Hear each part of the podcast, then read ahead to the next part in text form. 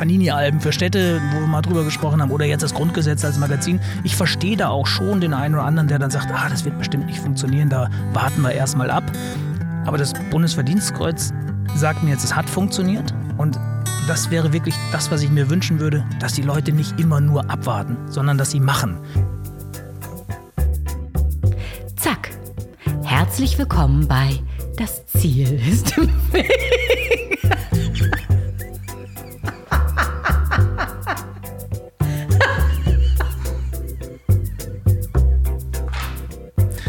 Hei. Willkommen in Folge 101 des Podcasts, in dem ich mit Quereinsteigern und Quertreibern spreche. Und ihr habt mir wirklich mit der letzten Folge einen wunderbaren Empfang in 2021 bereitet. Darüber aber gleich mehr, denn ich möchte euch erstmal meinen heutigen Partner dieser Folge vorstellen. Diese Folge wird präsentiert von dem TK Ärztezentrum. Und TK steht in diesem Fall nicht für Tiefkühlkost, sondern für die Technikerkrankenkasse. Und gerade in diesen Zeiten ist das wirklich ein wichtiger Service. Denn im Moment möchte man nicht für jede Beratung äh, zum Arzt gehen. Und ihr könnt dann nämlich im TK Ärztezentrum per Telefon das ganze Jahr und rund um die Uhr euch beraten lassen. Was bedeuten irgendwelche Hinweise auf einem Beipackzettel? Was genau hat der Arzt zu mir gesagt? Und sind das ernstzunehmende Symptome? Also die behandeln euch nicht am Telefon, das können die noch nicht, sondern die beraten euch.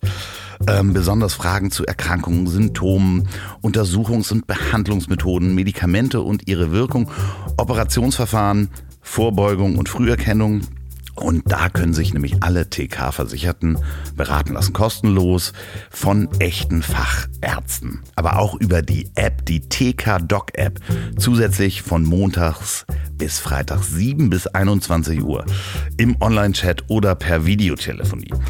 Die Techniker, Deutschlands beste Krankenkasse, wirklich 14 Mal hintereinander ausgewählt worden als beste Krankenkasse von Focus Money. Und mehr Infos auch zu dem Service TK Ärztezentrum findet ihr unter dietechniker in einem Wort.de. Wir wissen weiter, die Techniker. Vielen Dank für die Unterstützung dieser Folge. So, was für eine Woche. Die Folge 100 hat alle bisherigen Download-Rekorde gebrochen und ich habe Miki dann natürlich sofort Bescheid gesagt, dass er den bisherigen Rekordhalter auf Platz 2 verwiesen hat, nämlich sich selber. Ähm, mit der Folge aus dem Juli 2020. Sowas hört er natürlich gerne. Und was ist noch passiert? Äh, ja, Clubhouse ist passiert. Ich weiß nicht, ob ihr diese App schon habt. Ich kann nur sagen, wow, das ist äh, irgendwie ein großer Suchtfaktor und ähm, ja, ich höre euch schon, gibt's nur auf dem iPhone und nur auf Einladung. Und da kann ich als ehemaliger ITler nur sagen, ja, aber wenn man so ein System aufbaut, dann ist das ganz normal, dass man am Anfang erstmal eine beschränkte Gruppe nimmt und dann guckt, wie es wirklich läuft. Also, das wird bald eine App geben. Kommt einfach auch mal auf Clubhouse. Ich bin da öfter zu sehen. Abonniert mich gerne, Andreas Loff, ähm, und dann hören wir uns vielleicht mal die Tage. So, nur aber genug davon zu meinem heutigen Gast, Oliver Wurm, der Vater des Grundgesetzmagazins, ist das zweite Mal zu Gast. Und er hat wieder einen ganzen Sack voller Projekte mitgebracht. Und eins, wo ich auch involviert werden durfte, sagt man das so, äh, involviert bin. Ähm, ja, das ist wie immer sehr inspirierend, mit Oliver zu sprechen. Und spitzt bitte die Lauscher, denn es gibt was zu gewinnen. Und zwar von Olli selber, der schickt was raus. Olli, vielen, vielen Dank. Ähm, dass es dich gibt und es ist mir immer wieder eine Ehre und eine Freude und jetzt sogar mit einem Bundesverdienstkreuzordenträger zu sprechen. So, viel Spaß beim Durchhören.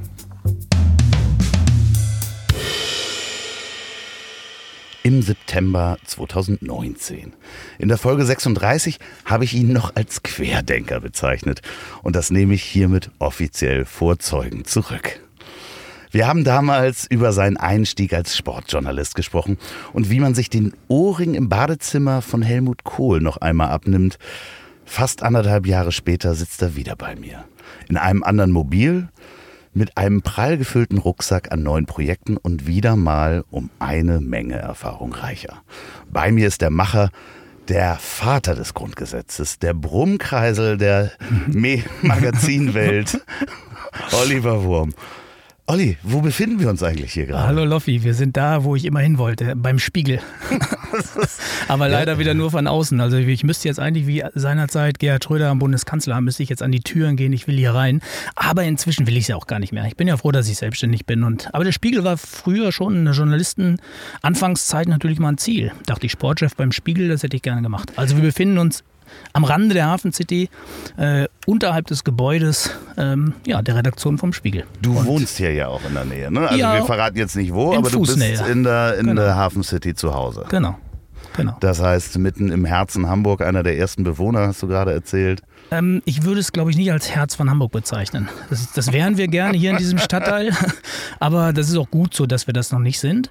Ähm, ich hatte nochmal die Chance, nachdem ich schon einige Jahre in Hamburg gewohnt hatte und äh, gewohnt, äh, gewohnt habe und nachdem ich ein paar Mal auch umgezogen bin, hatte ich nochmal die Chance, einen Stadtteil mitzuentwickeln. Und das hat mich hier gereizt. Und deswegen bin ich als einer der allerersten hier mit hohem Risiko auch hin. Und so ungefähr an der Stelle, wo wir hier stehen, habe ich richtig geweint.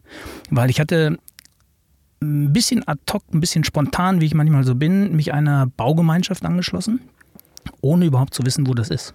Also weil eine Freundin eines Freundes gesagt hat, da kannst du bedingungslos rein, da musst du gar nicht nachdenken. Das ist alles tausendmal geprüft, super Leute, toller, toller Platz, das wird ein super Stadtteil. Und dann kommt man so Prospekte zugeschickt und wie das die Architekten natürlich auch können. Das ist alles, äh, das sah eigentlich aus wie Mittelmeer hier. Überall waren Schiffchen und sowas, ja.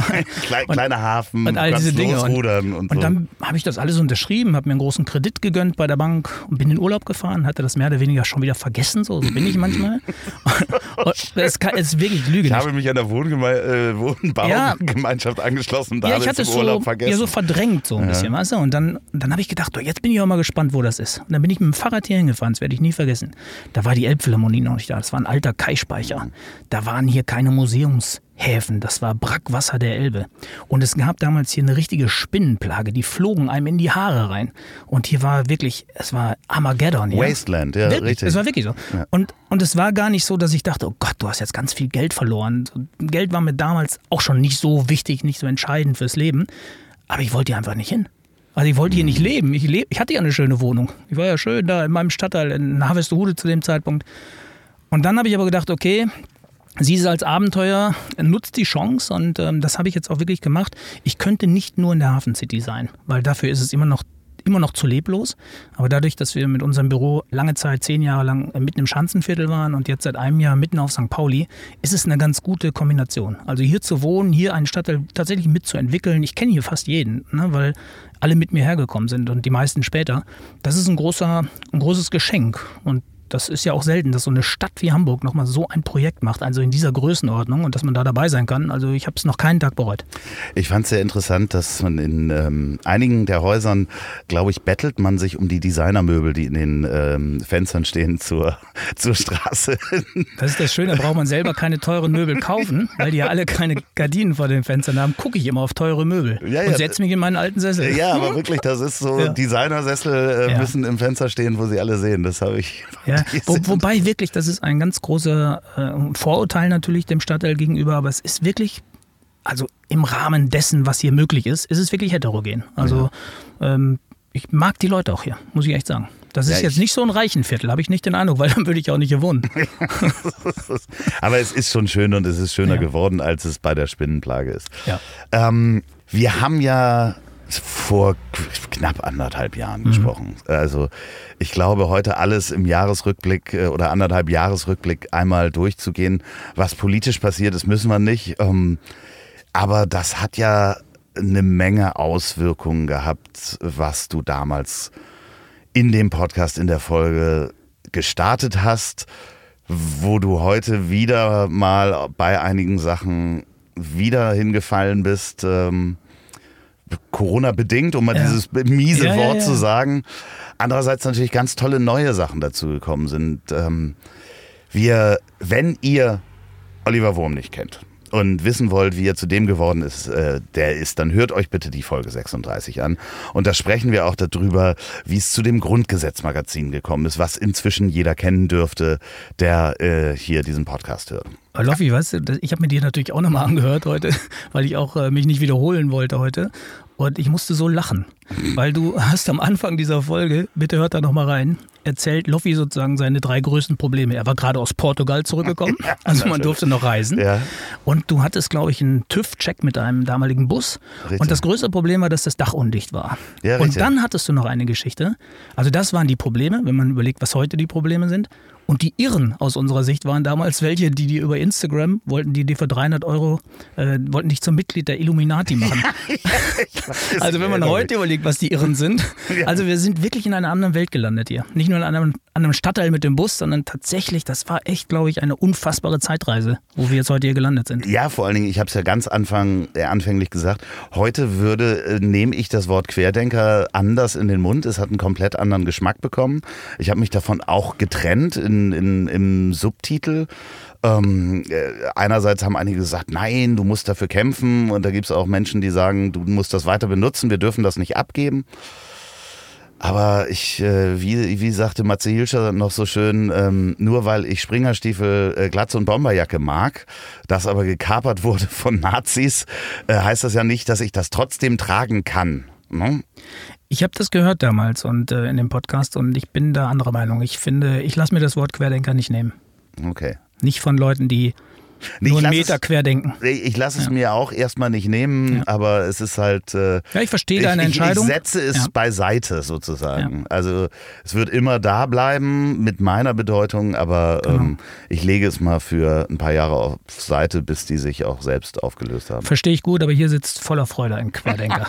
und ich muss sagen, Loffi, damals habe ich gesagt, ich freue mich unheimlich in deinem Podcast zu sein. Heute freue ich mich noch mehr. Wirklich? Ja, wirklich, weil irgendwie so viel passiert ist und weil, weil das irgendwie auch, auch in dem, im Rückblick nochmal, den Podcast, als ich ihn gehört habe, das war so, ja, es, es war so viele, so viele Projekte dabei, die so voller Hoffnung waren. Und davon sind echt einige, wie immer im Leben, voll gegen die Wand gefahren, wofür wir aber wenig konnten. Da können wir ja gleich nochmal im Einzelnen drüber sprechen. Aber andere, die damals so, so in der Entstehung waren, ein bisschen zum Erfolg zu werden, sind heute natürlich irgendwie so ja, Mittelpunkt meines Lebens, wahrscheinlich das Größte, was ich jemals erreichen werde im Berufsleben. Also es ist eigentlich interessant zu sehen, wie man so gutes Jahr rückblickend quasi über Dinge gedacht hat und wie sie sich dann entwickelt haben. Also sowohl in die eine Richtung als auch in die andere. Dann lass uns doch gleich mal ins Eingemachte äh, gehen. Ich weiß nicht, ob es jemand mitbekommen hat da draußen. Olympia hat nicht stattgefunden. Korrekt. Äh, du hattest da ein Magazin vorbereitet. Genau, und das hieß ähm, Auf dem Weg nach Tokio. und das war so in Kürze dargestellt, äh, es sollten drei Magazine werden. Eins sollte ein Jahr vor Tokio erscheinen, wo wir 20 Athletinnen und Athleten, äh, deutsche Athletinnen und Athleten des Team Olympia Deutschlands und Team Paralympic Deutschlands begleiten auf dem Weg nach Tokio. Wir wollten dann quasi vier Wochen vor den Olympischen Spielen schauen, wer hat sich denn qualifiziert, also das Scheitern inbegriffen, auch in den Geschichten. Wir wollten einfach diese, wie so eine Netflix-Serie im Prinzip im Print. Und das dritte wäre dann in Tokio entstanden und wäre nach den Olympischen Spielen entstanden und ähm, oder äh, an den Kiosk gekommen. Und das ist natürlich total äh, in die Hose gegangen, Wann kommt der Punkt, wo man sagt, okay, jetzt macht es keinen Sinn mehr? 18. März 2020 Tagesschau, als Angela Merkel sagte, es ist ernst. Das war der Moment, wo ich aufgegeben habe. Vorher habe ich immer noch gedacht, vielleicht klappt es noch. Ne? Und ähm, ja, und das war dann so der Moment, wo ich dachte, diesen Sommer, da wird nichts mehr passieren. Aber dann ist es auch so, dass man, dass man sich dann nicht geschlagen gibt. Das ist ja der olympische Geist, der ist ja auch bei den Magazinmachern dann. Und wir haben sofort umgeschaltet und haben auch wirklich die Partner, die Anzeigenpartner, ähm, die Sportlerinnen und Sportler ähm, aktiv sind wir sie angegangen und haben gesagt, okay, dann machen wir aus dem Weg nach Tokio. Und so heißt es tatsächlich auch auf dem Heft, nun einen Umweg nach Tokio. Es gibt nicht drei Magazine, es gibt vier. Und das Zwischenmagazin, was jetzt Ende letzten Jahres äh, erschienen ist, zeigt Gina Lückenkämper, unsere beste Sprinterin, mit Mundschutz auf dem Cover. Also auch ein Symbol dieser Zeit. Und ich behaupte sogar, es ist das beste Sportmagazin, was ich jemals gemacht habe, weil es gezeigt hat, was auch diese Athletinnen und Athleten in so einer Zeit, wenn alles explodiert und implodiert und wenn, wenn alle Träume plötzlich, die du kurz vor, vor der Nase hattest, olympische Teilnahme, vielleicht zum ersten Mal, wenn das alles plötzlich wegbricht, ähm, wie dünn dann auch die Decke ist, äh, wo man denkt, das sind doch alles Superathleten, wenn 20 Millionen Leute Olympische Spiele gucken und so Topstars, dann sind sie im Sportstudio und überall zu sehen. Aber eigentlich sind die ja also so wenig mit Sponsorenverträgen ausgestattet und sowas, dass dann auch wirklich wirtschaftlich vieles zusammenbricht. Und wenn dann die Sporthilfe nicht da ist, oder wenn da oder ein Sponsor abspringt und sowas. Also das gibt dramatische Entwicklungen. Und das alles mal zu beobachten, mitzuerleben und auch sehr offen von den Athletinnen und Athleten in den Interviews gespiegelt zu bekommen, das hat mir wahnsinnig Spaß gemacht, muss ich fast sagen, obwohl mir das natürlich für die Beteiligten unheimlich leid hat. Also mich als Magazinmacher hat es eher gereizt, diese Ausgabe zu machen. Und wir sind voller Motivation und werden jetzt trotzdem vor den Spielen 2021 und auch eins danach noch zwei weitere Magazine machen. Also das ist jetzt nichts, wo ich sage, das ist ein wahnsinniges äh, Corona-Opfer, was ich da gebracht habe. Aber für die Sportler selber, also ich bin ja nun kein mhm. Sportjournalist und selber auch nicht unbedingt Leistungssportler, ähm, ist natürlich auch schwierig, wenn du auf so ein Datum jahrelang hinarbeitest, deine beste Körperform hast, dann das Training so fortzuführen, dass du das halt mal ein Jahr hältst oder ein Jahr später wieder in diese Topform zu kommen. Ne? Ja, es gibt ja ganz unterschiedliche äh, Situationen. Also die einen, für die war es vielleicht die letzte Chance, nochmal bei Olympischen Spielen dabei zu sein, weil sie in einem Alter sind und ihren Körper genau nochmal dahin getrimmt haben mit dem ganzen, mit dem ganzen, mit der ganzen Erfahrung ihrer Karriere. Für die anderen wäre es jetzt eine einmalige Chance gewesen, weil sie gerade in der Form ihres Lebens waren. Wer weiß, ob sie 2021 überhaupt die Qualifikation schaffen. Olli, willst du ein Bier sehr gerne, zwischendurch? Sehr gerne. Ich sehe, du hast Durst. Ja, ja, das stimmt. War ein anstrengender Tag heute. Ähm, also insofern muss man, also dieses Heft ist wirklich wie das echte Leben einfach. Und das ist das Schöne daran. Und es hat alle Facetten und, und, es hat traurige Geschichten. Und es hat aber auch die Facette, es waren die Beachvolleyball-Damen, die waren einfach auch nicht in Form. Also denen bringt das Jahr Verlängerung jetzt nochmal die Chance, das Zusammenspiel zu optimieren und sowas. Und vielleicht wirklich mit einem, mit einem besseren Setup dann zu den Spielen zu fahren. Also es ist einfach so unterschiedlich und so facettenreich, das hat wirklich Bock gemacht, muss ich echt sagen. Das heißt, das nächste Magazin kommt wann raus? Ja, das, äh, das, war das zweite ist jetzt rausgekommen. Das dritte wird dann so vier, sechs Wochen vor den Olympischen Spielen kommen. Und dann, wenn es alles klappt, werde ich auch in Tokio sein. Flug ist gebucht, ähm, weil jetzt ist er noch günstig. Deswegen habe ich ihn einfach mal geblockt und ähm, werde dann in Tokio sein. Und dann machen wir das vierte dann live von den Spielen. Ich hoffe, dass äh, dass es alles stattfindet, weil wenn es stattfindet, muss man ja auch sagen, wenn es stattfindet, dann ist es ja auch insgesamt ein gutes Zeichen, dass, dass dann offensichtlich wir in einer besseren Situation sind. Also ich glaube nicht, ähm, meine dem IOC und so ist alles zuzutrauen, es geht immer um viel Geld und so, aber ich glaube nicht, dass sie das gegen jeden Verstand durchsetzen werden diesmal. Das, das habe ich nicht das Gefühl. Die Athletinnen und Athleten haben schon Gehör gefunden bei den, bei den Verbänden auch und bei den Ausrichtern. Das wird wahrscheinlich ja auch mit der Fußball-WM, äh, EM dann wahrscheinlich genauso sein, wenn sie dann stattfindet. Genau. Dieses Jahr. Genau. Also sind wir da mal gespannt, wo wir da beim Fußball sind. Was noch nicht abzusehen war, oder zumindest hast du es äh, vor anderthalb Jahren noch nicht erzählt, ähm, war das Maradona-Magazin, mhm. was zu seinem 60. als Ehrung, das ist für dich einer der oder der interessanteste Spieler wo du ein Magazin Maradona entworfen hast zu seinem 60. als ja. Ehrung. Kann man das so sagen? Ja, ja. Und das, ähm, das war ganz interessant, weil für mich ist Diego Maradona wirklich die alles überstrahlende Figur im Fußball. Das hat natürlich auch mit meinem Alter zu tun. Ich war 16, als, als er die größte WM aller Zeiten gespielt hat, die je ein Einzelspieler wahrscheinlich auch auf Sicht spielen wird. Also er hat Argentinien 86 alleine zum Weltmeister gemacht. In einer WM in Mexiko, die damals unfassbare Bilder auch in die, in die heimischen Wohnzimmer sozusagen sendete. Das war so ein besonderes Licht auch und es waren die Farben und das war wirklich großer Fußball. Und ich war zu dem Zeitpunkt 16, das heißt davor die WM habe ich mit 12 natürlich auch geschaut, aber nicht so intensiv wahrscheinlich wie mit 16 man das äh, guckt, wenn man selber dann auch Fußball spielt, äh, durchaus auch vernünftig und erfolgreich, Kreisauswahl, selber Nummer 10 war. Also man hat so... Die Emotionen haben sich ja, natürlich durch Hormone auch nochmal anders total, entwickelt. Ja, ne? absolut, absolut. Und, in einer anderen Lebensphase. Genau. Und für mich war, war das wie so ein Erweckungserlebnis, diesen Spieler plötzlich zu sehen. Ich habe nicht gedacht, dass man überhaupt so gut Fußball spielen kann und so widerstandsfähig auch und sowas. Und ich kann mich noch an das Spiel erinnern, an das entscheidende Spiel natürlich klar, die Hand Gottes und das Jahrhunderttor gegen England. Das war natürlich phänomenal, aber im Finale stand es ja erst 2-0 äh, für Argentinien gegen Deutschland. Dann in den letzten Minuten machen wir mit Rummenigge und Völler den Ausgleich, 2-2. Dann gab es ja nochmal Anstoß. Und das kann ich heute noch auswendig. Also Rolf Kramer der dann erstmal nichts sagt, dann geht das Spiel wieder los, 90. Minute schon vorbei und er so, Maradona. Dann kam der Pass. Chaga. Kein Abseits, ruft er. Und dann ist das Duell gegen Toni Schumacher und Rolf Kramer sagt nur, Toni, halt den Ball. Und dann sagt er nur noch Nein und dann sagt er ganz lange nichts. Und dieses Schweigen, das war für mich einer der größten Sportreporter-Momente, die ich so live am Fernsehen gesehen habe. Und ich kann mich wirklich an dieses Gefühl noch erinnern. Ich war fast erleichtert, weil Argentinien hatte das so sehr verdient, diesen Titel zu holen. Und Diego Maradona hatte das auch so sehr verdient. So, und das hat endgültig für mich so dieses Faszinosum äh, Diego Maradona nochmal in mir nochmal brutaler geweckt. Und dann erinnere ich mich an eine zweite Szene, die wahrscheinlich auch viele Hörerinnen und Hörer kennen, die zu dem Zeitpunkt sich für Fußball interessiert haben. Das war 1989, ähm, UEFA Cup, Halbfinale Rückspiel bei den Bayern. Diego macht sich warm, die Schnürsenkel auf, die Schuhe offen und aus den Stadionlautsprechern im Olympiastadion lief äh, Opus, Live is Live. Mhm. Und der Mann hat getanzt. Der hat teilweise den Ball hochgeschossen, hat sich umgedreht, hat den Leuten zugezwinkert, dann kam der irgendwann wieder runter, zack, hat er wieder mit der Schulter hoch und mit der, also das war ein, das war Rastelli. Und sowas war natürlich faszinierend. Ich weiß, das, das, das habe ich alles probiert. Und An das WM-Finale kann ich mich übrigens erinnern. Entschuldigung, dass ich ja, da klar. inzwischen hake. Und äh, da habe ich lange nicht mehr dran gedacht. Liebe Grüße an meinen Vater.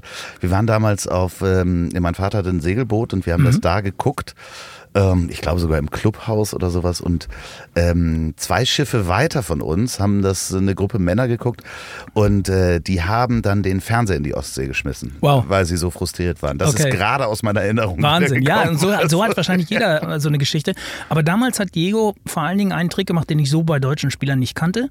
Den kannte ich nur aus dem Zirkus. Das heißt, er hat den Ball hochgeschossen, und hat ihn dann im Nacken aufgefangen. Das habe ich geübt, bis ich das konnte. Und das kann ich heute noch. Wenn wir beiden gleich rausgehen, du kannst mir irgendeinen Stein zeigen oder einen Apfel, wenn wir ihn finden. Wir haben Basket, Basketball. Ich lasse den im Nacken liegen, jederzeit mit egal wie viel Alkohol. Und ich werde nie vergessen mit meinem Kumpel Sven, als wir morgens nach einer durchzechten Nacht damals äh, so am Ende der 90 er Anfang der 2000er sind wir in Hamburg noch auf den Fischmarkt gegangen und dann fiel wirklich jemandem eine Bratwurst runter genau vor mir. Und die fiel mir, fiel ihm die Bratwurst fiel auf meinen Fuß und ich habe die so ein bisschen zurechtgelegt, habe die hochgeschmissen, habe die im Nacken gefangen, habe sie aus dem Nacken rausgenommen und habe sie ihm in die Hand gedrückt und der hat gedacht, was ist das denn für ein Irrer? Und Sven, und Sven sagt, sowas habe ich noch nie gesehen. Und da habe ich gesagt, Maradona hätte es auch gemacht, sag ich. Also das ist wirklich schon mehr. Und jetzt, um auf das Heft dann zu sprechen zu kommen, mir war dann klar, äh, dass ich irgendwann mal, also das, ich muss einmal ausholen, weil das wirklich eine schöne emotionale Geschichte auch ist. Einer meiner größten Ziehvater journalistisch. Also es gibt textliche Ziehväter und es gibt aber auch so fotografische Ziehväter. Das war so Dieter Eichelbutt, ein absoluter Starfotograf aus Düsseldorf, mit dem ich sehr, sehr viel zusammenarbeiten durfte. Früher bei Max schon und später eben auch in der Selbstständigkeit in meinen eigenen Magazinen.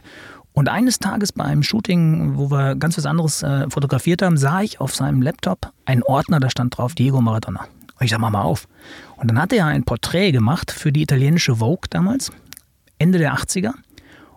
Und in diesem Gesicht von Maradona ist alles, was, was mich an diesem Mann fasziniert hat. Das ist dieses Engelhafte, was, was er hat, immer noch, aber gleichzeitig auch schon diese Härte, die mhm. Neapel natürlich auch nochmal verstärkt in ihn reingedrückt hat, ja, mit all den ganzen Abstürzen und mit dem ganzen Druck, den er da hatte. Und ich sage zu Dieter, eines Tages mache ich Maradona heften, dann wird das der Titel. Dann ist Dieter Eickelboot leider vor ein paar Jahren verstorben. Und jetzt kam der 60. Geburtstag von Diego.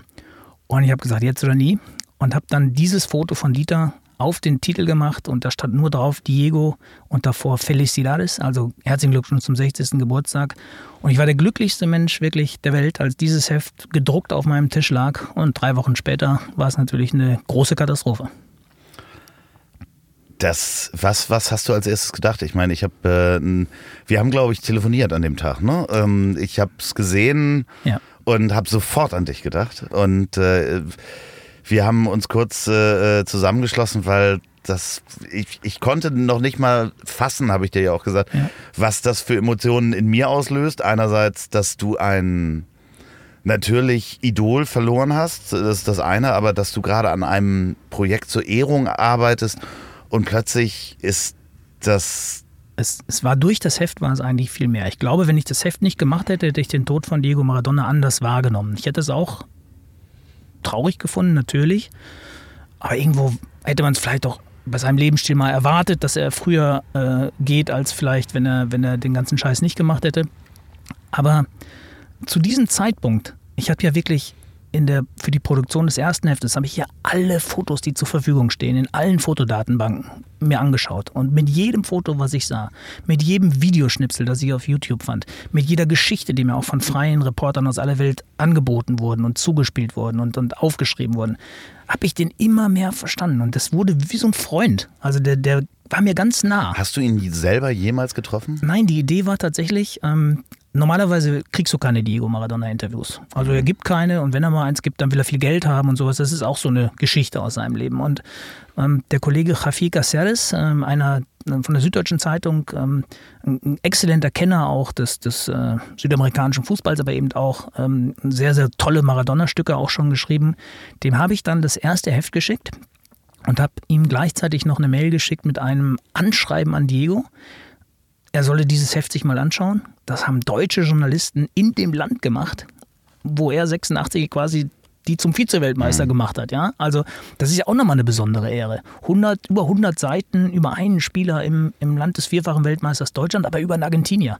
In einem Monat, wo auch Pelé 80 wurde, in einem Monat, wo auch der große Fritz Walter, der Kapitän der 54er, den 100. gefeiert hätte. Also man hätte auch andere Hefte machen können, aber ich habe mich für Diego entschieden. Und ich wollte, dass Javier diesen... Äh, Brief nicht nur auf Spanisch übersetzt, das hätte ich auch mit Google noch geschafft, sondern auch in dieses Fußballdeutsch, sozusagen Fußballspanisch übersetzt. Und äh, die, das Heft sollte die Eintrittskarte sein. Ich wollte dann nach Buenos Aires und mit ihm im zweiten Heft ein großes Interview führen. Das war mein Ehrgeiz. Und ja, und dann saß ich da an dem besagten Tag, wo du es gesagt hast, als er dann verstorben ist. Ähm, ich war noch abends im Büro und man muss dazu sagen, ich bin ein großer Maradona-Fan. Aber das Heft mhm. draußen lag tatsächlich wie Blei die ersten Tage. Wir hatten eine Abverkaufszahl von 5%. Das war unterirdisch, weil es doch nicht so viele Fans offensichtlich gab, die ein ganzes Heft über ihn haben wollten. Und das heißt also, du hast auch online dann mal so am Tag vier oder fünf Bestellungen gekriegt, mal zehn. Und in diesem Moment dachte ich wirklich, ich bin gehackt worden, weil es ging jedes Mal, wenn eine Bestellung in meinem Online-Shop reinkam, den ich gerade bearbeitete, mhm. geht das so ping. Und es ging wirklich ping, ping, bing, bing, bing, Ab bing, dem bing, Moment- bing, bing, bing, Ah, bing, okay. bing, bing, bing. Und ich schwöre dir, es ging minutenlang in diesem Tempo. Das heißt, als der, als der Tod von Maradona über die Agenturen ging, da habe ich gemerkt, wie viele Menschen hatten offensichtlich mitgekriegt, dass ich dieses Heft gemacht hatte und hatten vielleicht auch schon mal auf dem Shop geguckt, haben es aber nicht gekauft. Und in diesem Moment, es war hoch dreistellig, in, wirklich innerhalb von einer Stunde. Und entsprechend auch der, der Effekt am Kiosk und sowas. Und das ist natürlich total traurig, weil ich möchte ja nicht an dem Tod von Diego Maradona verdienen. Ja?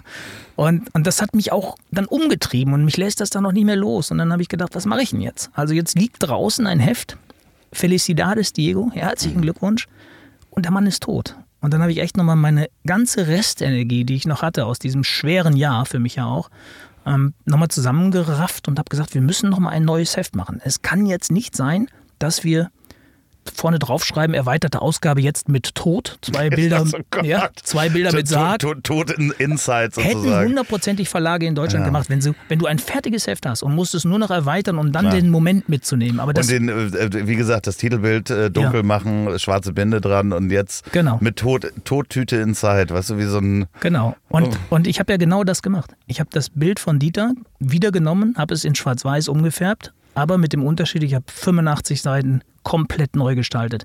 Also das erste Heft geht bis zum 60.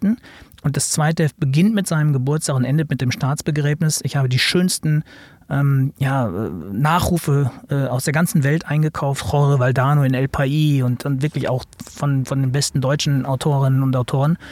Und, und dieses Heft, das jetzt so nebeneinander am Kiosk liegt, ich nenne es immer das Himmelblaue und das Schwarze, das ist so wie Neues und Altes Testament. Das ist jetzt Leben und Sterben von Maradona. Und weil ich das Heft so nochmal an den Kiosk gebracht habe, mit all der Emotionalität und mit, dem, mit der ganzen Arbeit, die da drin steckt und mit der Liebe zum Detail, war das für mich ein schöner Abschluss. Es wäre für mich total scheiße gewesen, wenn ich nur ein Heft am Kiosk gehabt hätte, egal ob sich das verkauft hätte oder nicht. Wäre dir dann auch der in Anführungsstrichen finanzielle Erfolg unangenehm geblieben, wenn du nicht einen Abschluss nochmal gefunden hättest und dann sagen kannst, okay, es ist, es ist okay, dass ich damit, Entschuldigung, mit dem Tod quasi Kiosk-Glück gehabt habe? Mhm. Das ist eine total berechtigte Frage, über die ich mir auch echt Gedanken gemacht habe.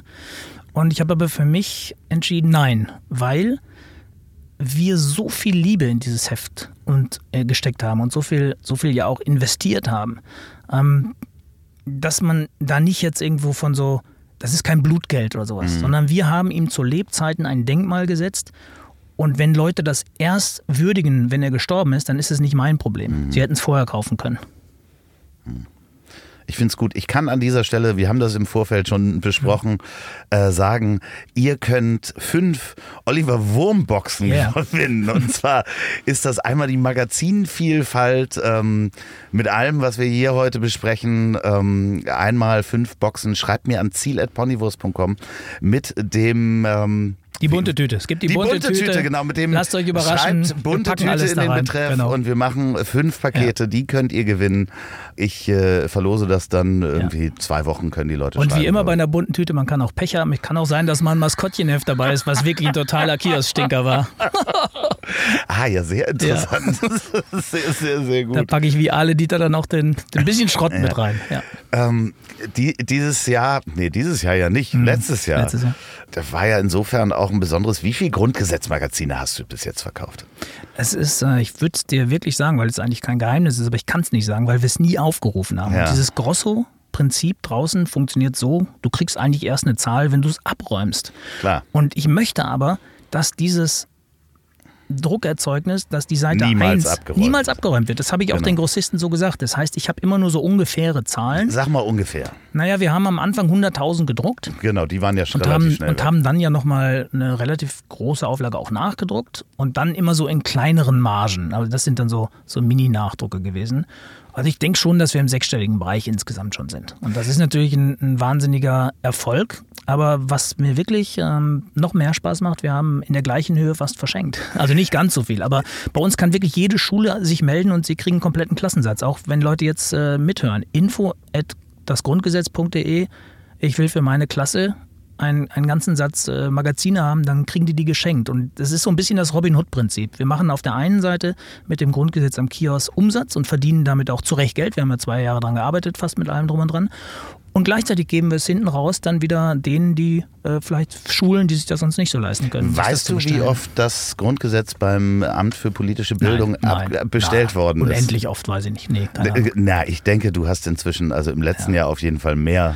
Ja, das weiß ich nicht. Also ich glaube, kostenlos ist dann schon nochmal eine andere Nummer. Ähm, aber ich glaube, dass wir einfach nicht so bekannt sind, dass wir es auch verschenken. Also Ja. jetzt, ab jetzt äh, hoffe ich, dass wir die dann überholen, weil wir haben natürlich das deutlich bessere Magazin und bei uns äh, kostet es halt auch nichts. Genau. Jeder, der bei mir zu Gast ist, kriegt es ja, seit Ja, du da bist, äh, sehr, belieferst du mich immer. froh, Und ja. äh, da ist auch, sind auch oft Leute dabei, die es noch nicht kennen und sagen, Ist Mensch, so. das ist äh, wirklich gut und ich bringe es auch meinen, meinen Kindern mit. Das kann ich auch nur noch mal, haben wir in der letzten Folge auch schon gesagt, Ja. nur noch mal empfehlen. Wirklich ist auch in der Familie einfach mal hinzulegen, den Kindern, wenn sie alt genug sind, äh, mal in die Hand zu drücken, weil es ist, gerade wie es aufbereitet ist. Also ich kann nicht genug Werbung dafür machen und das Ich weißt freue du mich ja auch. jedes Mal, wenn du es machst. Weil Ja. du es wirklich aus Überzeugung machst. Ich weiß noch, du warst einer der ersten, die auch gefeedbackt haben damals. Du hast dann ein Foto in England gemacht und so mit dem Grundgesetz. Ähm, Als man noch nach England Ja. durfte, als es noch in der Aber EU ich sage war. auch immer, niemand muss den Gesetzestext von vorne bis hinten lesen. Aber alleine, wenn es, deswegen sage ich auch, müssen wir es immer im Handel halten. Das heißt, die Bahnhofsbuchhändler machen das äh, vorzüglich. Wenn die manchmal die Schaufenster nicht verkauft haben, also wenn da jetzt nicht irgendwie der Stern oder der Fokus oder der Spiegel gerade Geld für gibt, damit sie da hängen, dann entstehen dort Lücken. Und immer wenn die Lücken entstehen, legen sie das Grundgesetz rein. So, ich lege jetzt zwar nicht das Grundgesetz ins Schaufenster, sondern ganz viele leckere, gesunde Sachen.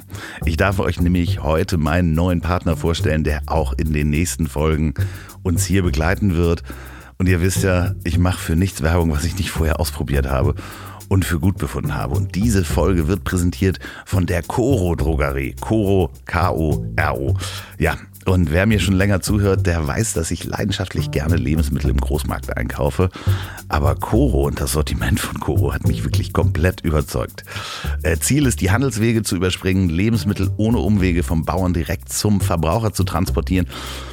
Weniger Verpackungsmüll durch Großpackungen und faire Preise bei hoher Qualität. So, und ich habe hier ein riesen Paket bestellt. Oh Gott, das ist wirklich riesig. Also eine Großpackung. Und da sind unter anderem dran, und ich habe das schon mal erzählt, ähm, drei Liter, so ein großer Kanister, an Ingwer-Shots, drei Liter. Und die halten drei Monate in diesem Kanister, weil da kein Licht dran kommt. Kann ich nur sehr empfehlen, anstatt diese, weiß ich nicht, ihr zahlt euch ja dumm und dusselig für diese Ingwer-Shots. Ähm, ich habe Snacks bestellt. Da gibt es so einen geilen Bohnenmix mit Chili und Limette. Ist die hammer gesunde Alternative vom Fernseher. Ähm, es gibt bei Koro extrem viele Superfoods, gesunde Pasten zum Kochen. Und auch da werde ich richtig schwach. Gefriergetrocknete Erdbeeren und Himbeeren. Das ist der Hammer. Gleich in so einer Packung mit 500 Gramm. Und ja, da muss, die muss man auch wegstellen, weil sonst esse ich die auf. Wirklich, guckt mal bitte auf korodrogerie.de. Koro wird geschrieben K-O-R-O, korodrogerie.de. Und ihr bekommt mit dem Gutschein Code Weg Koro, ein Wort, Weg, wie der Weg, ne? Und Koro, K-O-R-O, 5% auf das gesamte Sortiment. Und ich kann euch nur wirklich raten, probiert das mal aus. Ich bin absolut süchtig danach und werde demnächst noch mehr Produkte vorstellen, weil es einfach, ja, also Koro macht mich wirklich, wirklich glücklich. Ähm, hatte ich erwähnt, dass ich 20 Liter Bio-Kokoswasser bestellt habe? Nee, ähm, so. Jetzt aber nochmal Gutscheincode Weg Koro, also Wilhelm Emil, ich bin, ich, mir läuft das Wasser im Mund zusammen, ich muss gleich an den Schrank. Danke Koro für das tolle Essen und Trinken und natürlich für die Unterstützung dieser Folge. So, und jetzt geht's weiter mit Oliver Wurm. Ich bin neulich nach Hause gefahren, Weihnachten ins Sauerland und dann äh, steige ich in Hagen aus äh, am Hauptbahnhof und dort holt mich dann mein Bruder ab und ich habe fast geweint. An vier Stellen im Hagen Hauptbahnhof lag das Grundgesetz. Ja, das ist Wirklich schön. an vier Stellen, im Schaufenster, bei politischen Sachen, auf der Stapelplatzierung und das ist einfach toll. Und dann habe ich auch eins gekauft. Du bist, Damit die ein bisschen Absatz haben. Das finde ich wichtig, du, auch du bist Impuls ja auch, gegeben. Du bist ja, auch ähm, davor ja schon, wirklich das Grundgesetzmagazin hatte ich ja wirklich äh, zu Vorträgen gebracht. Du hast vorher ja schon Vorträge gemacht, aber da bist du halt sehr oft eingeladen worden, auch ähm, in verschiedensten Art, Arten und Weisen. Aber hättest du gedacht, dass man dir einen Orden verleiht dafür? Hast du jemals damit gerechnet, dass du einen Orden dafür bekommst und zwar das Bundesverdienstkreuz am Band? Ähm, hast du also Nein, also es wäre wär ja absurd zu sagen, dass ich damit gerechnet hätte. Nee, ich glaube, es gibt Nee, nee. Leute, die arbeiten darauf hin. Nee, das, das war wirklich nicht so. Und ähm, das war wirklich, das ist so eine große Ehre auch. Und, und jeder, der sagt, dass ihm das nichts bedeutet, überhaupt, ich glaube keinem, ähm, der, der immer sagt, oder keiner, die sagt, äh, äh, dass ihm die ihnen Preise nichts bedeuten. Das ist so, wenn man einen Preis bekommt von einer Medienjury oder egal von wem, dann ist es immer eine Anerkennung für Arbeit. Und dann ist es immer eine Anerkennung für Anstrengung und mitunter vielleicht auch für Erfolg, obwohl das gar nicht so entscheidend ist. Und das Bundesverdienstkreuz zu kriegen für diese Arbeit, äh, das fühlt sich so gut an und das, das setzt mich so auf ein wirklich anderes Gleis. Nicht im Sinne, dass ich mit dem Zug jetzt auf einem höheren Gleis fahre, aber die Richtung ist jetzt klarer. Ich habe vorher permanent irgendwie gedacht, man kann die Weiche nach links, nach rechts, nach oben, nach unten stellen. Und jetzt habe ich das Gefühl, das ist genau mein Thema für die nächsten Jahre. Also dieses Soziale, dieses Gesellschaftspolitische, dieses auch in die Gesellschaft reinwirkende, das macht mir so eine Freude. Und dadurch, dass das Bundesverdienstkreuz da ist, das ist wie so, wie so eine Return-Taste. Nach einer langen Anstrengung, Anstrengung einmal auf Return gedruckt, mal einen Absatz gemacht und da steht jetzt mal etwas, auf das ich auch verweisen kann. Und, und wenn mich heute, das war damals auch im Podcast, weißt du noch, da war die Frage, was machst du denn eigentlich? Und ich wusste nie, was ich dann erzähle. Meistens wurde es eine PowerPoint-Präsentation, Ja, ja, genau. eine, eine spontane. Und heute kann ich wirklich sagen, ich mache verschiedene Medien, Dinge. Unter anderem haben wir das Grundgesetz als Magazin rausgebracht und ich habe dafür das Bundesverdienstkreuz bekommen. Das scheint also nicht ganz schlecht gewesen zu sein. Auf dem Weg gehen wir weiter. Wie, wie, wie erfährt man davon? Das ist mal das erste. Man wird ja, glaube ich, vorgeschlagen. Ja, man oder? wird vorgeschlagen. Also der äh, Kollege Raphael Brinkert hier aus äh, Hamburg, ein Werber, hat das ähm, 2018. Er hatte mir das damals auch mal so nebenbei gesagt. Ich hatte das aber auch schon wieder vergessen, weil natürlich rechnest du nicht damit, dass das irgendwann mal wirklich dann dazu kommt.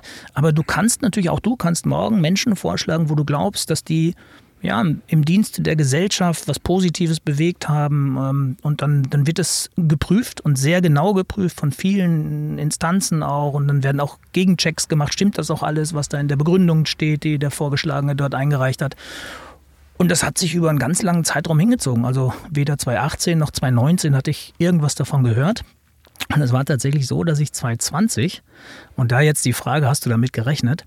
Ähm, 2020 hatte ich so viel um die Ohren, dass ich Post dann wirklich so liegen gelassen habe. Also es war wirklich, teilweise lagen Briefe bei mir drei, vier Wochen rum, ohne dass ich sie geöffnet habe. Es hatte auch damit zu tun, dass das Finanzamt immer Druck machte mit Steuervorauszahlungen und sowas. Durch Corona war alles ein bisschen schwieriger geworden schon und sowas. Und und da war ein Brief, den habe ich einfach nicht geöffnet. Da stand Staatskanzlei drauf. Ich hatte Staatskanzlei bei mir im Kopf, aber irgendwie so als Finanzamt abgetan. Ich dachte, Ja. ach, das reicht, wenn ich da am Sonntag reingucke. Und jetzt folgende Anekdote, kein Witz. Ich höre morgens äh, Mickey Beisenherz, dem Podcast Apokalypse und Filterkaffee. Und dort wurden, wurde auch unter anderem an dem Tag darüber diskutiert, es wurden ja immer ein paar Bundesverdienstkreuze, werden in Berlin dann eingeladen, die Trägerinnen und Träger, und die werden dort vom Bundespräsidenten ausgezeichnet. Und ich sage jetzt nicht den Namen, aber es ging um einen, der es auch bekommen hat da.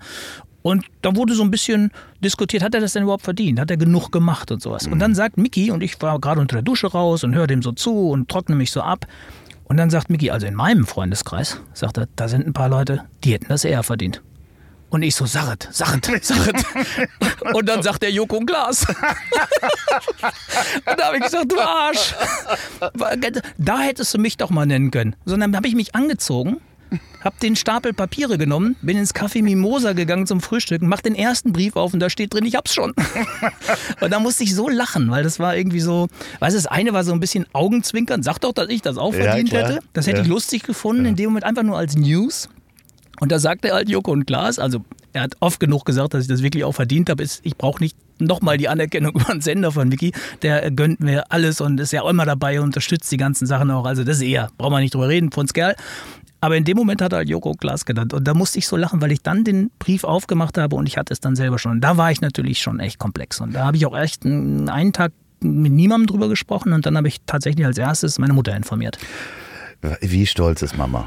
Ja, ich glaube riesig stolz, aber wir sind wirklich Sauerländer. Und, ja, und, und es ist wirklich, also ich glaube wirklich, ich habe das auch schon mal tatsächlich an anderer Stelle auch so formuliert, man kann es auch nicht besser sagen. Ich glaube wirklich, dass meine Mutter mir nach 51 Jahren nicht mehr sagen muss, dass sie mich liebt oder dass sie stolz auf mich ist und so. Da ändert das Bundesverdienstkreuz nichts dran, wirklich nicht. Aber ich glaube natürlich, innerlich ist das so, ah, natürlich ist das super für eine Mutter, wenn das der wird Sohn. vielleicht ja. beim Schlachter der Ja. Nachbarin erzählt. Ja, sie liest Der Olli nat- hat's geschafft. Sie liest, sie hört jeden Podcast natürlich, sie hört sich das alles gerne an und sowas. Liebe Grüße auch äh, Ja, an Mutti. An, An Stelle. Gerda. Ja, Mama äh, Gerda.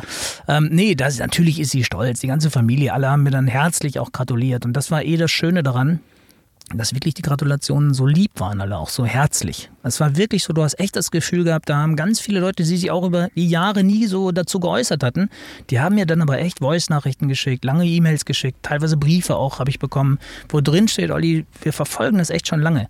Und das ist ja kein One-Shot gewesen. Es ist ja auch die Mitarbeit bei Hinsum Kunst über so viele Jahre. Es ist ja ähm, auch tatsächlich sich gerade machen, wie du das auch machst bei bestimmten Themen einfach und immer auch eine Haltung zu haben und auch der unternehmerische Mut. Ich glaube, sowas wird auch ein bisschen äh, mit, mit, mit reingewertet dann, dass man sich ja, ich habe ja einen Kredit von 100.000 Euro aufgenommen, das darf man nicht vergessen. Ich bin zur Bank gegangen und habe gesagt, ich brauche 100.000 Euro, um diese riesige Druckauflage zu stemmen. Als, die, als ich denen gesagt habe, ich will das Grundgesetz als Magazin drucken, naja, da haben die schon gedacht, ich habe sie nicht alle. Und da war es gut, dass ich zumindest eine Teil Immobilie schon hatte, die ich damit gegenbelasten konnte. Also es war alles kein Kinderspiel, das zu stemmen auch. Und insofern muss ich wirklich sagen, auch wenn sich das jetzt ein Stück weit vielleicht sogar arrogant anhört, aber ich meine es wirklich aus tiefster Überzeugung, ich habe das auch verdient. Wir haben damit wahnsinnig ähm, viel erreicht und erreichen hoffentlich in Zukunft auch noch viel mehr. Ich sehe das so ein bisschen als Zwischenzeugnis meines Berufslebens. Also jetzt hast du mal das Bundesverdienstkreuz gekriegt und jetzt geh mal weiter auf den Weg und, und verdiene es dir sozusagen posthum nochmal. Ich muss jetzt nochmal einen Mhm. Aufruf machen an alle Menschen, die ähm, zum Beispiel Wikipedia-Autoren sind. Denn ähm, man findet Oliver Wurm nicht in der Liste der Bundesverdienstkreuzträger. Da habe ich nämlich heute nachgeguckt. Okay. Und interessanterweise gibt es ähm, unterschiedliche Kategorien. Es gibt das äh, Verdienstkreuz am Bande, Verdienstkreuz ohne weitere Bezeichnung als Stockkreuz äh, aufgeführt, später benannt als erster Klasse. Dann gibt es das große Verdienstkreuz, dann das große Verdienstkreuz mit Stern. Dann gibt es noch das Großkreuz. Äh, er hat übrigens. Der hat aber ähm, Dortmund gespielt, oder nicht? ja, genau. Nee, aber das Großkreuz hat übrigens äh, Queen Elizabeth Okay. trägt es. Das ist wirklich so ein Klopper. Dann gibt es noch äh, das Großkreuz in besonderer Ausführung, dessen Verleihung dem Bundespräsidenten vorenthalten ist. Und das Interessante war, weil ich mich da heute wirklich reingelesen habe, ist, dass das ja auch eine internationale Ordensordnung äh, gibt. Ähm, das heißt, du trägst, also du trägst ihn jetzt nicht. Ähm, Hast du ihn eigentlich dabei? Ich hatte dich Äh, gebeten, ich habe ihn tatsächlich vergessen. Ich hatte es Ah, mir verdammt, extra ich aufgeschrieben. hatte ja. es. Ja. Ich fasse Ja. ihn nächstes Mal an. ja, unbedingt. Aber interessanterweise ist es ein internationaler Militärorden. Mhm. Das heißt, der ist eingeordnet im international. Ich weiß nicht, ob man sich da irgendwann mal abgesprochen hat, zu sagen, Mhm. was für Orden haben wir. Das heißt, du trägst einen Offiziersorden. Ja, und es gibt ja eine richtige Trageordnung, mit der habe ich mich auch Ja. schon auseinandergesetzt. Also es gibt quasi das, ähm, also den Orden, den großen Orden, der dir verliehen wird. Den darfst du nur zu ganz besonderen Anlässen tragen. Und dann gibt es auch eine, genau wo der angesteckt werden darf, was man dazu tragen soll. Und dann gibt es noch dieses, so einen kleinen Pin. Den kann ich im Prinzip immer. Den hätte ich heute auch im Podcast Den tragen kannst können. du sozusagen genau. am Revers. Das ist so Genau. das Erkennungszeichen. Ähm, wer es kennt auf irgendwelchen Empfängen, weiß, oh, da kommt der Herr Wurm, der, Genau. der Und- Offizier. Ja, und ich, also ich merke ja auch selber, wie ich mit diesem Preis auch umgehe, wie wichtig er mir ist. Ähm, ich habe auch einen Lead Award bekommen. Ein Lead Award ist ein großer Medienpreis im letzten Jahr als äh, Magazinmacher des Jahres. Ich weiß gar nicht, wo der ist. Weil das war für so, ein- ja, für Arbeit. Ne? Und hier, das ist schon mehr. Und das Bundesverdienstkreuz liegt bei mir tatsächlich im Wohnzimmer auf so einer kleinen Anrichte äh, neben dem Bild meines äh, im letzten Jahr verstorbenen Vaters, vorletzten Jahr verstorbenen Vaters. Und das zeigt auch schon, dass ich ihm wirklich mit einer gewissen Würde und mit einem Respekt auch entgegentrete. Und das ist mir auch wichtig. Also ich bin wirklich, auch wenn wir zwischenzeitlich mal lachen oder so, oder wenn Ich ich, mal so einen Großkreuzwitz mache und so. Ja, genau, Das, nee, hat, das ist wirklich etwas ganz Besonderes und, und das, das hat mir unheimlich gut getan. Und ich gehe sogar so weit, dass es mir eine gewisse Ruhe gerade gibt. Also ich Mhm. merke richtig, wie ich so langsam auch tatsächlich nach einer wilden Achterbahnfahrt auch einen noch klareren Kompass kriege, wohin ich eigentlich möchte. Und da hat das sehr, sehr zu beigetragen. Ähm, Manchmal ist ja so ein, so, ein, so ein Feedback, klar, du kriegst das Feedback von Freunden und Ja. deinem Umfeld und dann, wie gesagt, der Medienpreis äh, ist ja auch manchmal, um Projekte vorzustellen, um also die eigene Branche zu feiern. Aber eine Ehrung vom quasi vom Land Ja. zu bekommen für Verdienste, ähm, das kann man mal so witzig abtun und haha. Äh, aber ich glaube, das macht was komplett anderes Total. mit einem. Ja, so, also ich kann das nachvollziehen. Ich, Also ich das ist kenne einen anderen, ich kenne einen Ja. Mitoffizier von dir, ist mein Nachbar, ähm, der vor vielen Jahren, der Jay Ulal, der Fotograf, der auch ein Bundesverdienstkreuz bekommen hat, mit dem habe ich mich auch drüber unterhalten. Für die, denen ist Mhm. es auch nochmal was ganz Besonderes als Inder, der hier äh, immigriert hat, äh, äh, sozusagen von dem Land geehrt zu werden. Aber ich habe da schon lange drüber nachgedacht und auch als du es bekommen hast, habe hab ich dir ja sowieso gratuliert, aber ich glaube, das ist ein anderes, also es ist eine andere Ebene von Feedback, die man bekommt. Anerkennung. Absolut, absolut. Und es ist, ähm, es öffnet natürlich auch Türen. Ich muss natürlich jetzt manchmal lachen. Also ich habe mir ja oft blutige Nasen geholt, wenn ich irgendwie Logos verkaufen wollte für meine Fußballmagazine oder wenn ich auch beim Grundgesetz am Anfang Mitstreiter gesucht habe. Und ich bin bei einer Firma, die ich jetzt nicht nennen darf, ähm, bin ich wirklich am Marketingleiter grandios gescheitert. Ohne dass der CEO das weiß, wahrscheinlich, gratuliert der mir plötzlich bei LinkedIn. Ja? Ah, also, wo du auch merkst, du kommst unten die Tür nicht rein und plötzlich meldet sich einer aus der oberen Etage bei dir. Also das, äh, ich werde das auch weiterhin wahrscheinlich schwer haben, mit meinen Dingen durchzukommen, weil sie am Anfang immer so, ja, so nicht auf den ersten Blick erkennbar, dass das funktioniert, was ich da so vorhabe. Ob man jetzt äh, Panini-Alben für Städte, wo wir mal drüber gesprochen haben, oder jetzt das Grundgesetz als Magazin. Ich verstehe da auch schon den einen oder anderen, der dann sagt, ah, das wird bestimmt nicht funktionieren, da warten wir erstmal ab. Aber das Bundesverdienstkreuz sagt mir jetzt, es hat funktioniert und das wäre wirklich das, was ich mir wünschen würde, dass die Leute nicht immer nur abwarten, sondern dass sie machen. Also, ich habe mal neulich so einen Satz gelesen, äh, äh, machen ist wie denken, nur härter. So, und das müssen die Leute verinnerlichen. Das muss das Credo sein für, für Macher wie mich auch, dass wir Dinge nicht nur denken, sondern dass wir sie wirklich umsetzen. Und dafür brauchen wir immer Partner, weil alleine geht's nicht.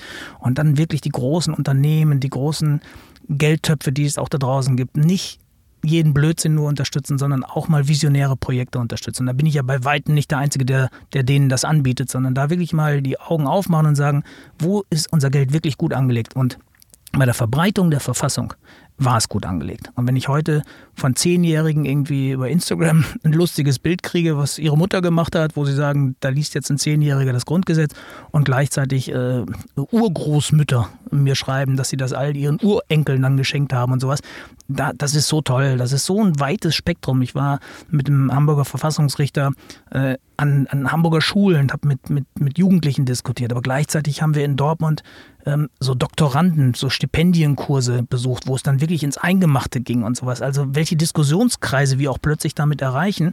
Und am Ende äh, geht es immer am Anfang geht es um Biochemie und was sagt das Grundgesetz dazu und dann geht es natürlich um die Werte und um die Grundrechte, aber am Ende landest du immer beim Schlüsselbegriff Würde.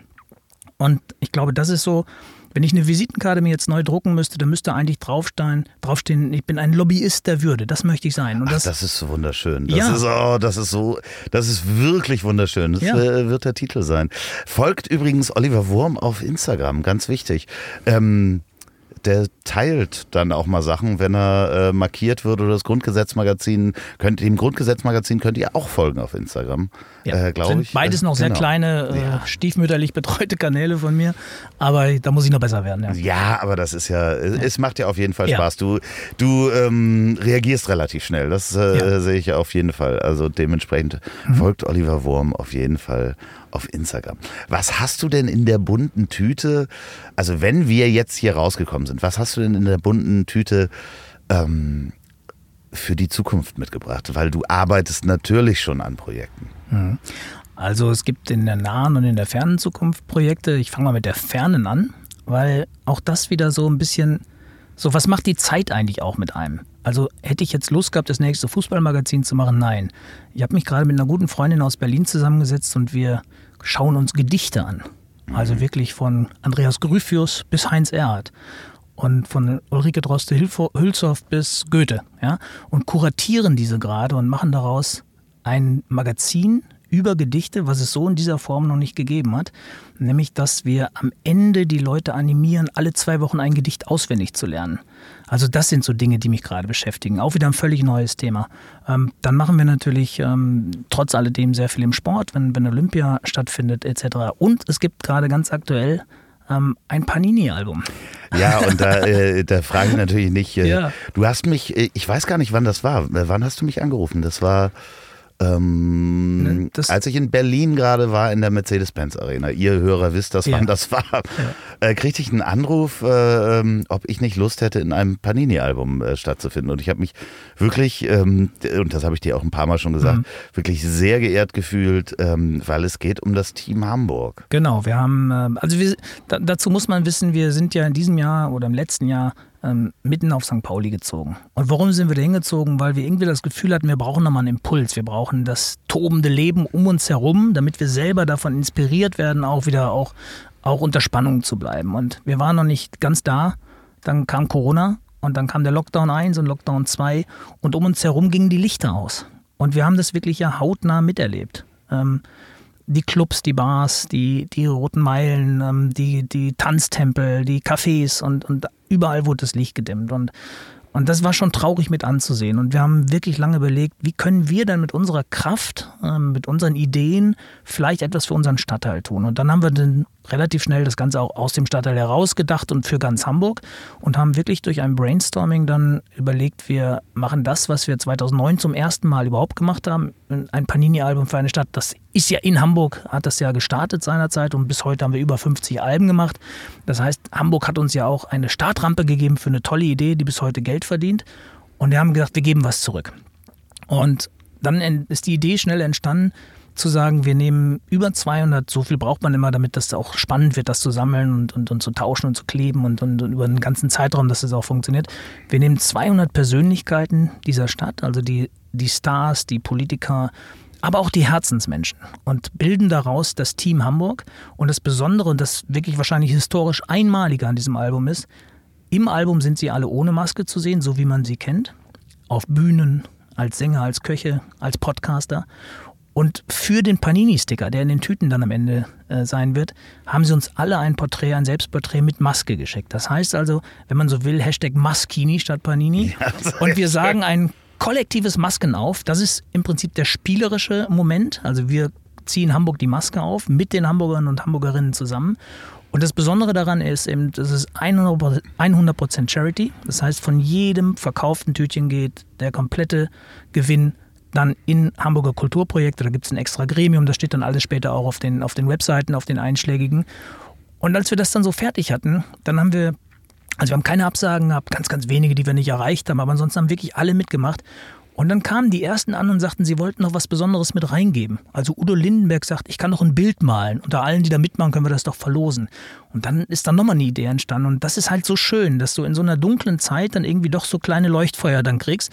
Dann waren die äh, Braunbrüder aus dem Miniatur Wunderland, hatten dann die Idee, drei Sammler, die das Album voll haben und dann später bei der Verlosung dann gewinnen, äh, die werden eine eigene 3D-Figur sozusagen im Ach, schön. Miniatur Wunderland. Äh, Uli, äh, Ulrich Wickert rief dann an und meinte, er hat doch gerade ein Buch rausgebracht. Er könnte doch abends bei Leuten anrufen und denen Geschichten vorlesen und so. Das sind also kleine und große Preise und das wird, äh, glaube ich, richtig, richtig schön. Und wenn dieser Podcast ausgestrahlt wird, dann sind wir seit zwei Tagen am Kiosk. Das heißt, dann gibt es auch dich, Loffi. Aha. Ähm, und dann wirst du getauscht gegen Udo Lindenberg möglicherweise. Also der, wahrscheinlich ist der Deal zwei Peter Tschentscher Bürgermeister-Sticker plus eine Judith Rakers, dreimal den Melzer gegen einen Loffi. Da musst du hinkommen, dann hast du es geschafft. Nein, das ist eine super Sache und ich finde auch wirklich, das ist ja kein Geschenk an, von mir an dich, sondern ich bin froh, dass du dabei bist und du wärst nicht dabei, wenn du nicht auch ein Herzensmensch dieser Stadt wärst. Du tust viel für diesen Zusammen, Zusammenhalt in dieser Stadt, genau wie, wie jeder andere, der in diesem Album oder jede andere, die drin ist.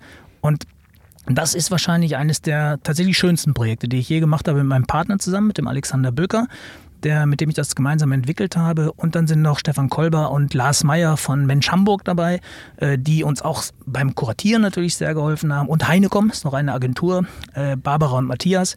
Und wir haben das so im Kernteam von sechs Leuten auf die Beine gestellt, wirklich innerhalb von vier Wochen und sind mächtig stolz, dass es so, so hochkarätig besetzt ist auch. Und jetzt hoffen wir natürlich, dass viele Hamburgerinnen und Hamburger sagen, wir kleben denen eine, wir ziehen denen die Masken auf, weil mit jedem Tütchen, wie gesagt, helfen wir der Kultur in Hamburg. Und ich glaube auch, dass es darüber hinaus noch ein Signal auch in die Stadt sendet. Ich möchte sagen, alle, die das Album kaufen, äh, kauft einfach zwei davon, Mhm. klebt in eins die Masken rein und in eins nicht. Dann habt ihr nämlich auch noch beide Bilder, Ja. weil ansonsten sind die Bilder nämlich überklebt, Ja. äh, wo die keine Maske aufhaben. Äh, dementsprechend kauft bitte zwei Alben, jede Menge Tüten. Und wenn ihr nicht aus Hamburg seid, kann man das aber trotzdem online bestellen. Ja, das äh, wird, wird zum Beispiel bei uns auf der Seite geben, Just Stick It, also einfach kleben, juststickit.de. Das wäre eine Seite, aber du wirst es auch beim Abendblatt, bei der Mopo, ich denke mal Stern, die werden alle darüber berichten. Also es wird schon ein sehr großes mediales. Ich glaube, wenn wir jetzt ausgestrahlt werden, das darf man nicht vergessen, ist es, glaube ich, schon total bekannt. Ja, okay. Hoffentlich, ja. sonst haben wir alles falsch gemacht. Das Schöne ist, Ja. es sind so viele äh, Ja. interessante Hamburger dabei. Äh, Ja. Du hast ja schon ein paar genannt. Äh, Mickey Beisenherz, äh, Dieter Bohlen, auf einer Seite zusammen. Ich habe ja schon reingeguckt, das. Layout ist großartig. Also Also, Meine Lieblingsgeschichte ist ja die äh, Michel-Pastorin. Oder ist es die Bischöfin? Eine von beiden. Ich glaube, die Michel-Pastorin heißt, ja doch, Julia Atze.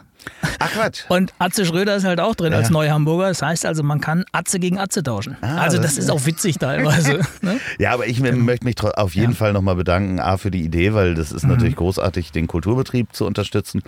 Äh, B, dass ich dabei sein darf, dass du äh, mich als würdig äh, äh, Mhm. Unbedingt. empfindest. Unbedingt. Ähm, ganz toll ist natürlich auch, ich darf das auch einmal sagen, wir trinken ja das Bier von Ja. der Kehrwieder Kreativbrauerei, die sind als Bierpartner dabei. Oliver Wesselow ist so. Ist ein Sticker auch. Ist, genau. ist ein Sticker und äh, da wird es ja auch noch was geben. Ich weiß noch nicht, ob wir Genau. darüber sprechen können, aber Ähm, ich, äh, es ist schwierig jetzt darüber zu sprechen, weil es noch nicht so genau definiert ist und Genau, weil wir jetzt natürlich den Kolleginnen und Kollegen nicht zu einen großen Nee. Rucksack aufsetzen Nee, nee, wollen, aber geht auch mal auf die Seite von, Äh, von der genau. Kervila Kreativbrauerei. Also es ja. wird noch was geben, das äh, werdet ihr sehen.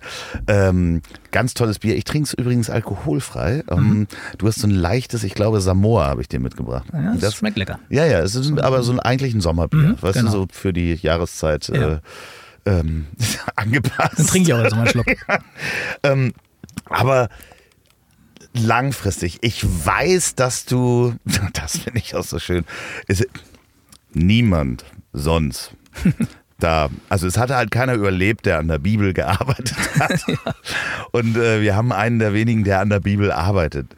Die Bibel kommt nochmal. Die Bibel kommt nochmal. Ich, ich sage sogar, sie kommt diesmal richtig. Ich muss das natürlich einmal dann erklären für die, die das nicht wissen. Dann gibt es ein Happy End. Ja, wir haben, wir haben sie nicht umgeschrieben, schon wieder nicht. Nein, wir haben ähm, das vor fast zehn Jahren das erste Mal gemacht. Und man muss immer sagen, Dinge bauen ja auch aufeinander auf.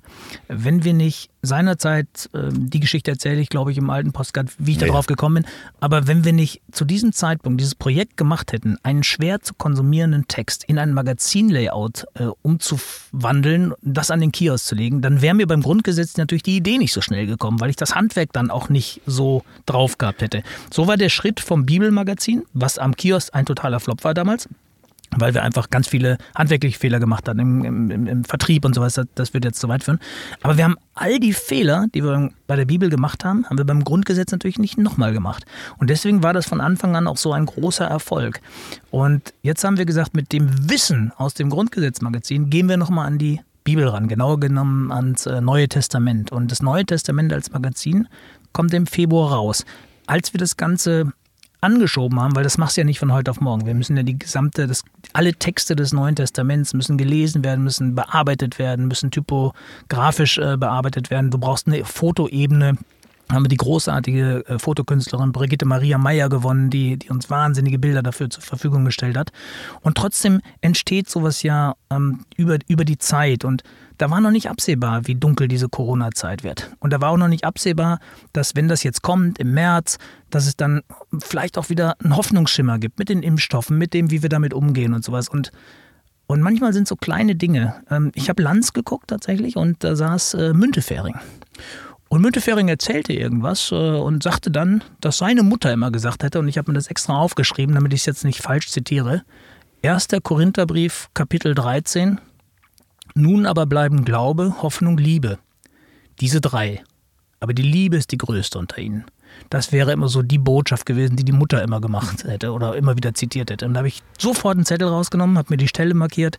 Und das ist jetzt auf der Seite 1 des Neuen Testament Magazins, was im März dann an Kiosk kommt, genau dieser Korintherbrief, diese Botschaft. Und ich glaube, dass wir damit wieder so einen Zeitgeist auch treffen. Ich bin da nicht missionarisch unterwegs, aber es gibt viele Menschen, die im Glauben natürlich ähm, Halt finden, Hoffnung finden, Zuversicht finden.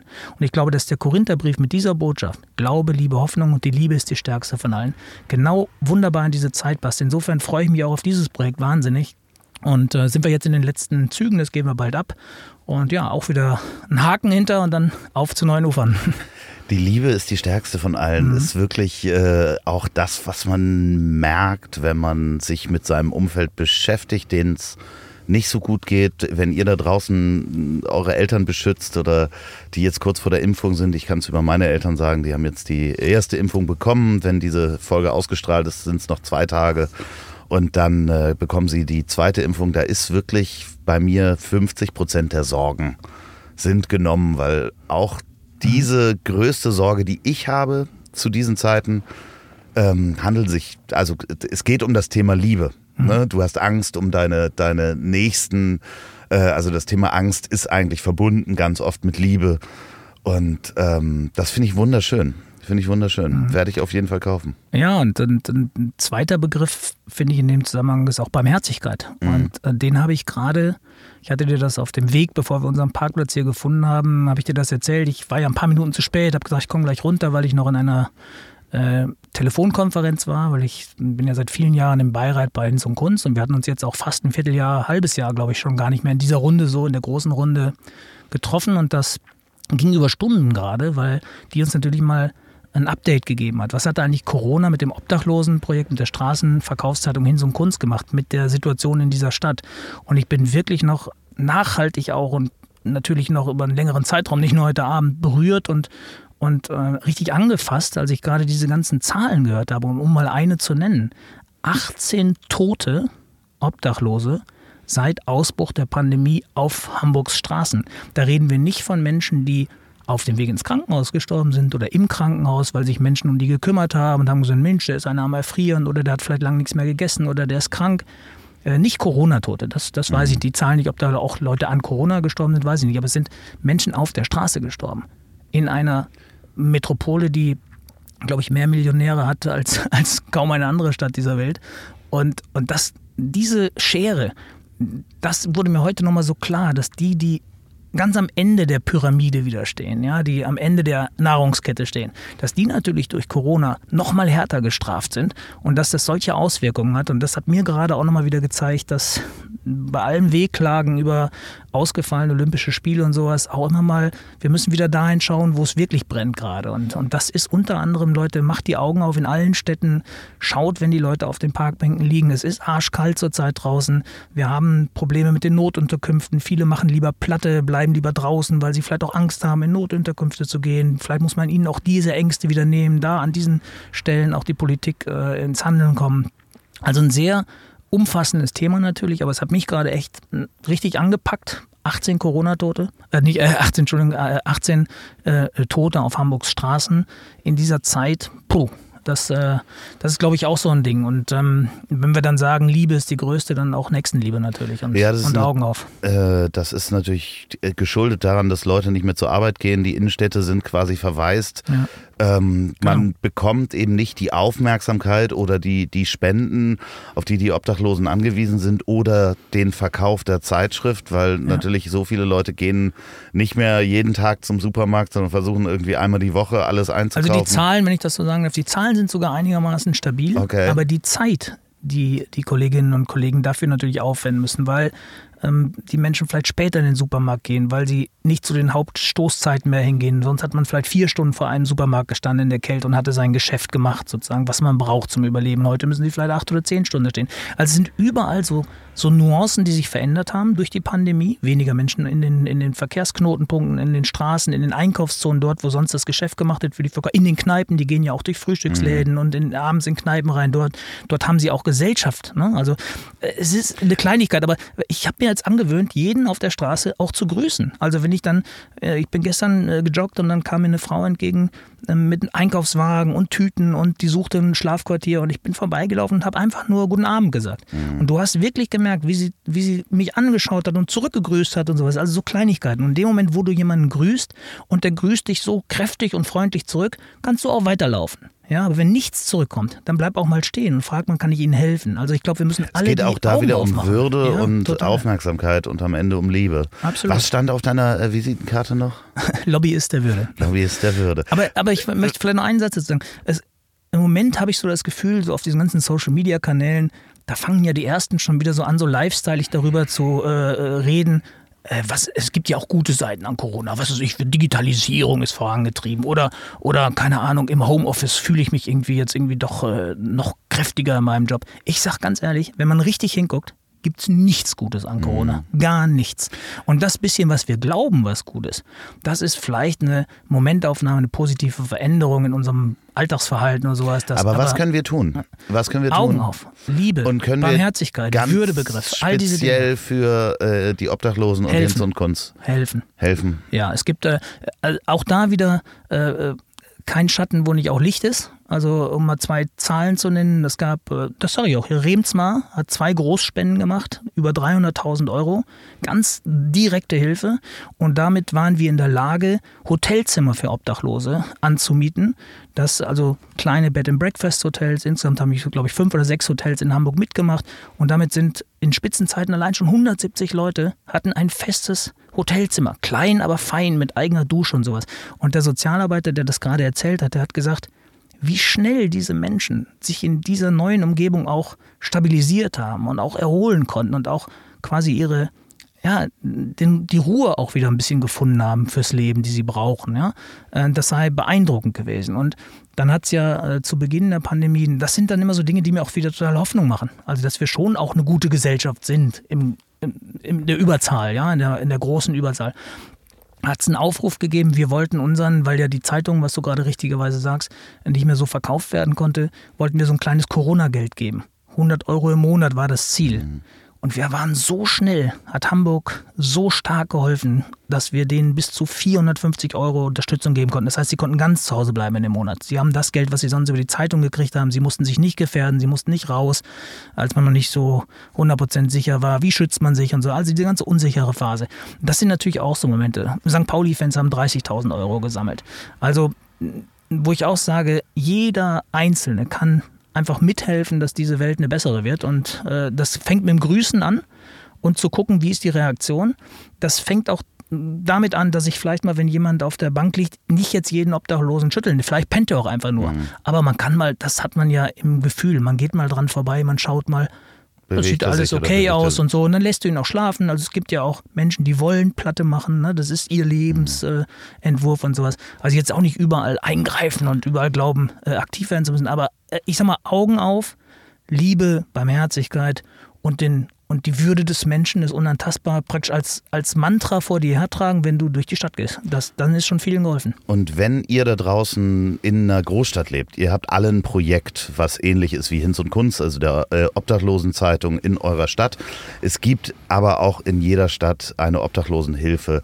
Die nehmen Sachspenden entgegen. Gerade in, zu dieser kalten Jahreszeit äh, wird äh, genau. Süßigkeiten, Zucker ist ganz wichtig. Die brauchen Zucker, ja. da wird verbrannt.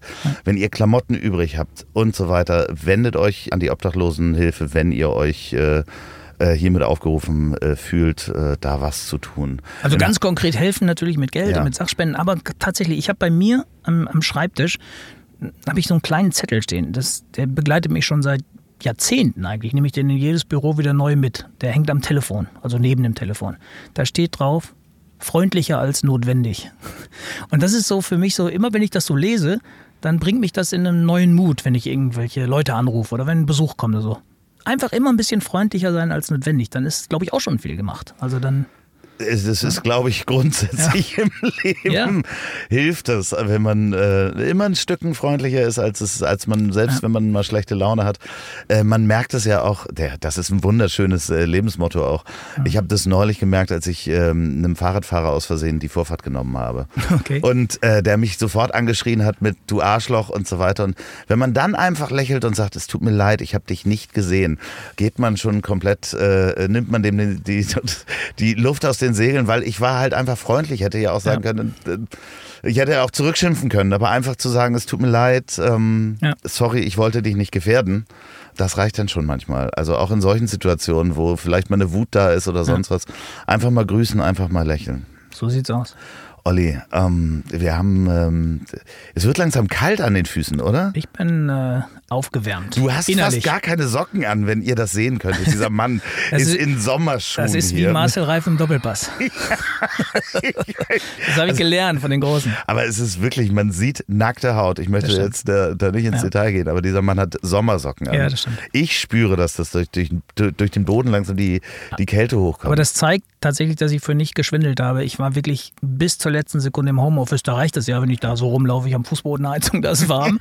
Und dann musste ich direkt runter, habe ich mir nur die Jacke gegriffen. Also so gehe ich jetzt auch nicht mehr raus heute. Ja. Olli, es war mir ein Vergnügen, dass du hier warst. Wenn du auch. oder auch immer noch bist, wir sind noch nicht ja. am Ende. Ähm, denn wenn ihr da draußen A helfen wollt, wenn ihr den Podcast mhm. bei beim Autofahren hört, ähm, achtet mal auf Menschen, lächelt sie an, bleibt mal stehen, ähm, fragt auch mal, wie es geht. Natürlich alles mit dem Abstand. Wenn ihr den bei der Arbeit hört, dann lasst euch nicht vom Chef erwischen und guckt mal, dass ihr vielleicht in einer luxuriösen Situation seid, dass ihr Homeoffice machen könnt. Ähm, und äh, wir schwimmen, ich sage das so schön, um äh, Till Hoheneder hier mal zu zitieren, wenn man über seine Probleme äh, spricht. Und wir, und damit nehme ich mich mit ein, mit all den Problemen, die die Pandemie bringt oder nicht, wir schwimmen ja immer noch in Butter. Ja. Ne, es gibt Menschen, denen geht es wirklich dreckig da draußen und an Absolut. diese zu denken. Mir wurde es heute nochmal so besonders klar. Ich äh, neige dann auch an schlechten Tagen mal dazu, mich sehr zu bemitleiden. Aber das gehört dann auch dazu. Man suhlt sich auch manchmal in seinem eigenen äh, negativen Strömungen und sowas. Aber dann muss man sich auch davon wieder befreien. Dann hilft manchmal der Blick auf die Realität sehr. Und wenn ihr diesen Podcast zum Einschlafen hört, dann schlaft recht gut, träumt was Schönes. Und wenn ihr morgen früh aufwacht, dann denkt einfach mal dran, freundlicher als nötig. Und die letzten Worte hat wie immer mein wunderbarer Gast. Ehrlich gesagt, die sind so schön, da möchte ich nichts hinzufügen. Tschüss. So, und jetzt zum Abschluss noch Werbung in eigener Sache. Wenn ihr noch eine Produktion der Ponywurst Productions hören wollt, dann hört doch mal rein in den Podcast, den ich zusammen mit Olli P. mache. Ich hab dich trotzdem lieb. Erscheint jeden Montag, gibt's überall, wo es tolle Podcasts gibt. Ich hab dich trotzdem lieb mit Olli P. Vielen Dank, gute Nacht. Dieser Podcast ist eine Produktion der Ponywurst Productions. Mmh, lecker.